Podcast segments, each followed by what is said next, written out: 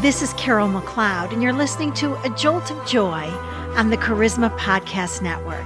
I am delighted to go digging for gold with you in the unmatched, powerful, restorative, and miraculous Word of God. How I love the holiday season that's framed by Thanksgiving on one end and by New Year's Day on the other end.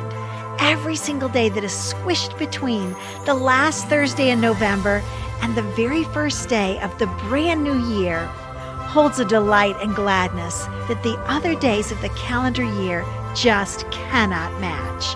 Why is this? I believe that it's because of the miracle of Christmas.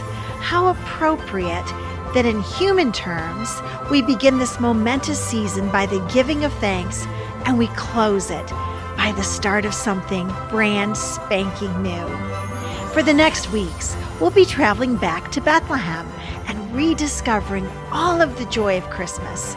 You know, I believe that all of history pivoted on this one extraordinary event, and our world has never been the same since.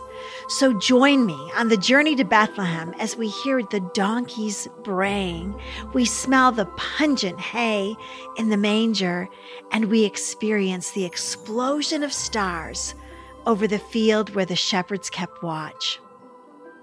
You know, Christmas doesn't really begin in Bethlehem or even in Nazareth, but I think the story of Christmas over 2,000 years ago begins with the story of a man and a woman by the name of Elizabeth and Zacharias. Who were these people?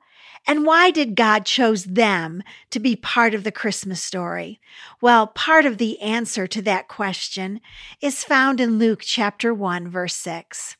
Elizabeth and Zacharias were both righteous in the sight of God, walking blamelessly in all the commandments and requirements of the Lord. Oh my goodness, what a powerful statement used by the Holy Spirit to describe this elderly couple.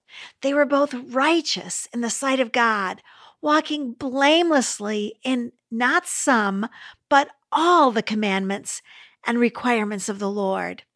Elizabeth and Zacharias had been married for many years and yet still had no babies. Their bodies just couldn't produce a son or a daughter. The heartache must have been wrenching for this man of prayer and his wife. But the Bible records that they continued to walk blamelessly in every aspect of their relationship to the Lord. When God looked at Elizabeth and Zacharias, he saw that they were righteous, that they were living the right way, that they were choosing to trust him and not doubt. Every decision that Elizabeth and Zacharias made was based on this How can I honor God? Is this an obedient action. Again, let me just point out to you that scripture tells us, which is the source of all truth, that they walked blamelessly in all the commandments. Okay, I have a question for you. Who lives like that? Well, apparently, Elizabeth and Zacharias lived like that, and it's not an easy way to do life.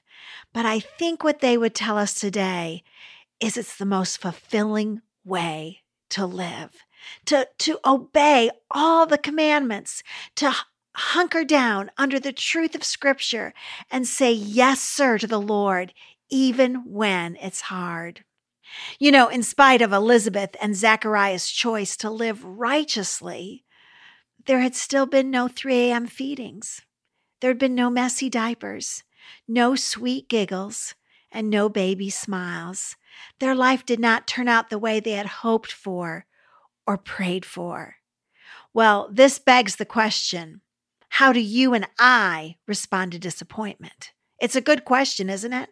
It's a good question to ask at Christmas. Elizabeth and Zacharias might have had empty arms and dashed hopes, but they continued to serve God wholeheartedly as the years continued to pass by. You know, the Bible says all over scripture that the righteous live by faith. If you want to look that up, you can find it for yourself in Hebrews chapter 2 verse 4. The righteous live by faith. Do you remember that Luke chapter 1 verse 6 told us that Elizabeth and Zacharias were both righteous in the sight of the Lord. They were men and women who continued to walk by faith and not by sight in spite of their disappointments. Elizabeth's name actually means God is my oath or God is my promise. Elizabeth believed the promises of God long after others would have given up in human frustration. Elizabeth believed that God was listening to her prayers while her friends cooed over their own babies. She believed decades later, as her girlfriends experienced the joy of rocking their grandchildren to sleep, Elizabeth stayed in faith. I hope that the first lesson you will learn in the Christmas story is to be patient with God. Trust God, even when your circumstances are challenging. Live righteously through days of disappointment. Pray fervently. Believe that God is listening to your prayers. James chapter 5 verse 16 is a great verse for all of those of you who are disappointed, who are living with dashed hopes. What does James 5:16 say? It says this: "The effective fervent prayer of a righteous man can accomplish much." One translation says, "The effective fervent prayer of a righteous person gets the job done. Your prayers are making a difference no matter what you see in the natural. So pray and keep on praying. Embrace positive attitudes even when you don't get your own way. Don't whine and complain, but keep your heart, your mind, and your prayers focused on your good, good Father. Although Elizabeth was barren, she believed in the promises and in the nature of God. And then, joy of all joys, miracle of all miracles, Elizabeth found out that she was going to have a baby. God sent an angel to Zacharias and told him the great news first. Do not be afraid, Zacharias, for your petition has been heard, and your wife Elizabeth will bear you a son and you will give him the name John. You will have joy and gladness, and many will rejoice at his birth. Luke chapter 1, verses 13 and 14. The angel told Zacharias that this little boy would be no normal, average, ordinary boy, but that he had been chosen for greatness in the kingdom of God. Luke 1 24 and 25. After these days, Elizabeth, his wife, became pregnant, and she kept herself in seclusion for five months, saying, This is the way the Lord has dealt with me in the days when he looked with favor upon me to take away my disgrace among men. In the days that Elizabeth lived, it was not uncommon for women to go into seclusion when their pregnancy became obvious, generally the last two to three months. However, according to scripture, Elizabeth, who was old enough to be a great grandmother, just let me say, apparently went into seclusion from the very first days of her unexpected pregnancy. I have often wondered why Elizabeth chose to hide herself much earlier than was culturally acceptable or even required. I wonder, would you wonder with me for a minute? I wonder if perhaps Elizabeth found it necessary to prepare her heart for God's plan. Elizabeth may have been so filled with thanksgiving and wonder that she knew preparing for motherhood was her most important priority at her very advanced age. You know, I can just picture it. Can you? Tears coursing down her wrinkled and liver spotted cheeks as she prayed, Lord, a miracle, a bona fide miracle you have given to us. As Elizabeth began the joy of making sweet little blankets, sewing precious garments of miniature clothing with gnarled and arthritic fingers, I wonder if her heart cried out to the God of the universe, Lord, prepare me for what you are preparing for me. I believe that during the days of quiet yet joyful contemplation, Elizabeth had a heart overflowing with gratitude. Elizabeth was intent on changing her lifestyle during this time of delightful preparation in order to become the mother that raising a young man of greatness would require. Elizabeth was preparing her heart for the day of delivery and for the day of blessing. During this Christmas season, for what do you need to prepare your heart? Do you need to make some lifestyle changes in order to accommodate the destiny that God has chosen for you because you've not been left out, my friend? Just like Elizabeth and Zacharias were chosen for destiny in the Christmas story, so are you. I can assure you that for those he calls to do a great work, which is me and you, he also calls a way into his presence.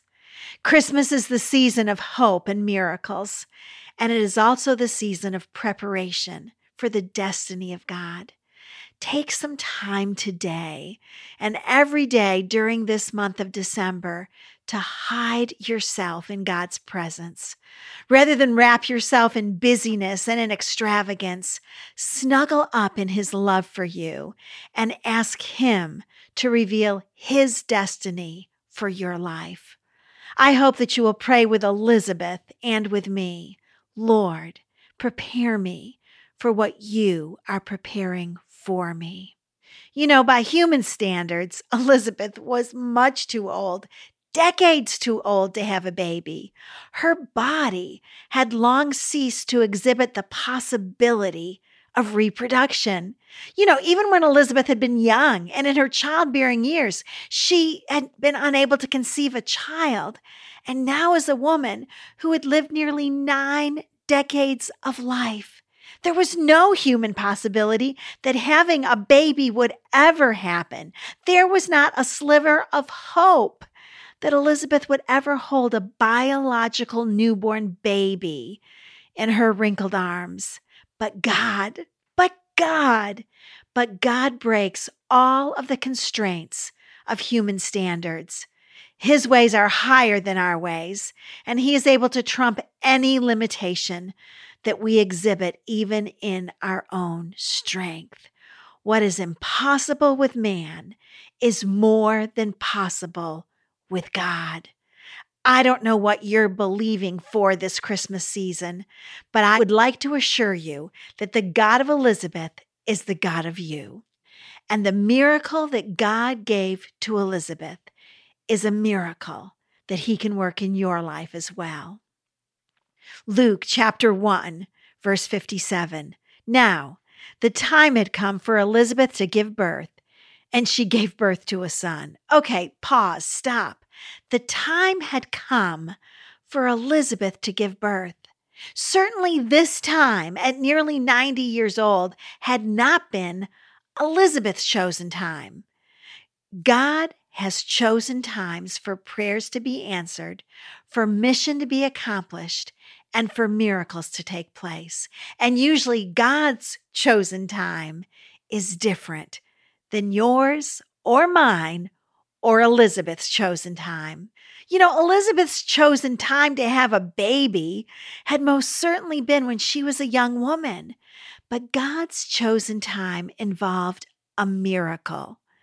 Do not for one second believe that God has forgotten you or that he has not heard your prayers. When God's appointed time comes in its fullness, you will give birth to all that God has planned for you. You know, over the years of my life, I have learned that many times the Lord says, wait, as an answer to my desperate prayers, so that His glory can be revealed rather than the certainty of human function. Many times, God says, wait, because it requires the intervention of God. You know, for a woman to experience the miracle of birth in her eighth decade of life, well, that requires the intervention of God. Often, let me say it again the reason God says wait is so that you realize it's not up to you, but it's up to God. Luke chapter 1, verse 58. Her neighbors and her relatives heard that the Lord had displayed his great mercy toward her, and they were rejoicing with her. Can you imagine the rejoicing of her relatives and neighbors? Picture the scene as the women danced in the village streets. Envision how her friends lifted their hands in praise to Yahweh as baby John nestled into his mother's arms, and as the nearly 100 year old eyes of Zacharias looked into the newborn eyes of his son, God was glorified. Prayers had been answered. Their story, their legacy had just begun. The story of Elizabeth and Zacharias is the call to live a righteous life and it's the promise of what persevering prayer and faith will certainly obtain. My friend, God is more than able to accomplish all that concerns you. Don't ever doubt it. The psalmist said this in Psalm 138, verse 8 The Lord will accomplish what concerns me. It was true for Elizabeth and Zacharias, and it's true for you. God's part is to perform the miracles. Your part is to pray without ceasing, to stay in a place of vibrant faith, and to live a life that pleases the Father's heart. My prayer for you is that you will experience more joy, more hope, and more peace than you ever thought was possible. The God of Christmas is still giving gifts to his children today, so receive all that he has for you. I'd love to hear from you, so feel free to email me at carol at carolmcleodministries.com. I've written a devotional entitled let there be joy. This is a perfect way to experience the 25 days of December leading up to Christmas. You can also grab a lot of encouragement from visiting my website, which is carolmcleodministries.com. And now let's pray. Father, I pray for all those people who are listening today who are discouraged, who are disappointed with the way that their life has turned out. Father, I pray today that you will interject in their life story a miracle. Father, I pray that you will answer the prayers of their heart. Father, we will give you all the praise and all the honor and all the glory. Lord, how we long for our story to mirror that of Elizabeth and Zacharias. We want to live righteously and we want to live by faith. In Jesus' name I pray. Amen. Well, I'll see you next time on A Jolt of Joy.